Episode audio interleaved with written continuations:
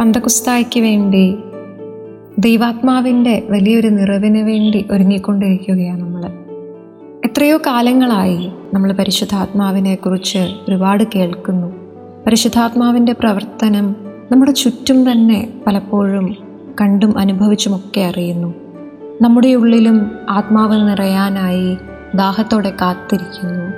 ഉള്ളിൽ നിറഞ്ഞ ആത്മാവിന്റെ പ്രചോദനത്തിൽ ദൈവം ആഗ്രഹിക്കുന്ന രീതിയിൽ നമ്മുടെ ജീവിതത്തെ ക്രമപ്പെടുത്തുന്നു.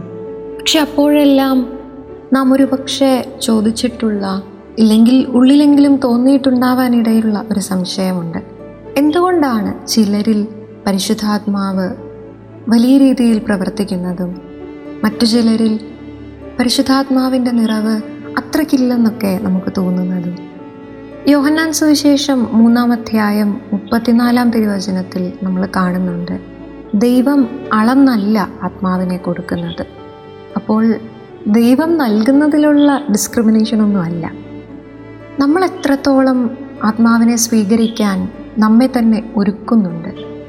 ആത്മാവിന് പ്രവർത്തിക്കാൻ നമ്മെ തന്നെ നാം എത്രത്തോളം വിട്ടുകൊടുക്കുന്നുണ്ട് എന്നുള്ളതാണ് ചോദ്യം. നാം എത്രത്തോളം ദാഹത്തോടെ ദൈവാത്മാവിന് വേണ്ടി കാത്തിരിക്കുന്നു അത്രത്തോളം ആത്മാവ് നമ്മിൽ നിറയാൻ സന്നദ്ധനാണ്. മാമുദിസായിൽ നമുക്ക് ലഭിച്ച ദൈവാത്മാവിന്റെ നിറവ്. നാം ദൈവത്തോട് ചേർന്നിരിക്കുന്ന ദൈവത്തോട് നമ്മെ തന്നെ തുറന്നിടുന്നതിനനുസരിച്ച് ആത്മാവിന് നമ്മിലൂടെ പ്രവർത്തിക്കാനുള്ള അവസരമൊരുക്കുന്നുണ്ട്. അതുകൊണ്ട് നമുക്ക് അല്പം കൂടി ഒരുക്കത്തോടെ ദൈവാത്മാവിനെ കാത്തിരിക്കാം. അല്പം കൂടി പ്രാർത്ഥനയിൽ അല്പം കൂടി തുറവിയിൽ ദൈവസന്നിധിയിലായിരിക്കാം. ഒപ്പം ഒന്നുകൂടി നമുക്ക് ഓർത്തു വയ്ക്കാം പൗലോസ്ലിഹ പറയുന്നത് പോലെ പലരിലും പല രീതിയിലാണ് ആത്മാവ് പ്രവർത്തിക്കുന്നതും വെളിപ്പെടുന്നതും. അതുകൊണ്ട് വലിയ പ്രവൃത്തികൾ ചെയ്യുന്നു എന്നതുകൊണ്ട് ആത്മാവിന്റെ നിറവിനെ നമുക്ക് അളക്കാതിരിക്കാം.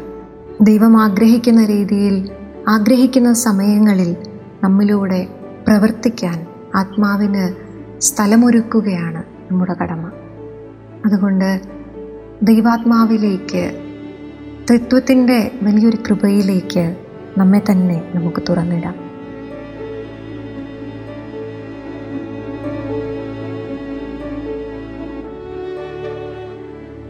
You are listening to Heavenly Voice from Caris U.